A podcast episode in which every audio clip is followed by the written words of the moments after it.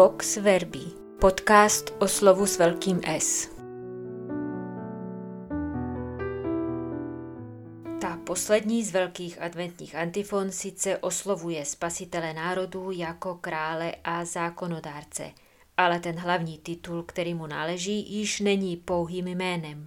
Immanuel sice zní i vypadá jako jediné slovo, ale v hebrejštině jde o celou větu, kterou lze číst až dvěma způsoby. Ten první způsob, s námi je Bůh, je svolání, kterým Izrael vypovídá o tom, že jeho nepřátelé mohou sice být nesrovnatelně bohatší a mocnější, ale izraelský lid se nemusí bát, protože má toho nejlepšího spojence. Je jim hospodin, živý Bůh, stvořitel a pán celého světa.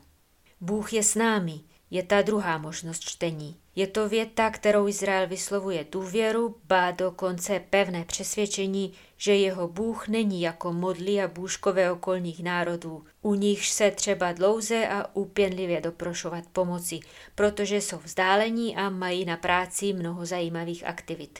Bůh Izraele není daleko na nedosažitelném nebi, ale blízko. On nemá nic, co by mu leželo na srdci víc, než být se svým lidem.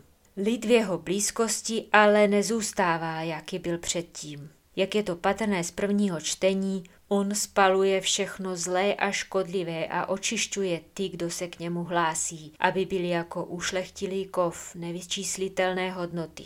Starozákonní úryvek je z knihy proroka Malachiáše, jenž uzavírá svítek malých proroků i celou hebrejskou Bibli. Symbolicky tak i on sám připravuje cestu zaslíbenému panovníku, jenž uskuteční všechno, co bylo dosud přislíbeno. Spalující účinky jeho příchodu mohou na první pohled budit strach, ale jak je zřejmé z evangelního úryvku, hospodinova ruka nikdy nepůsobí bolest a zkázu. Nejbrž zbuzuje život i tam, kde již dávno vyhasla i ta nejodvážnější lidská naděje.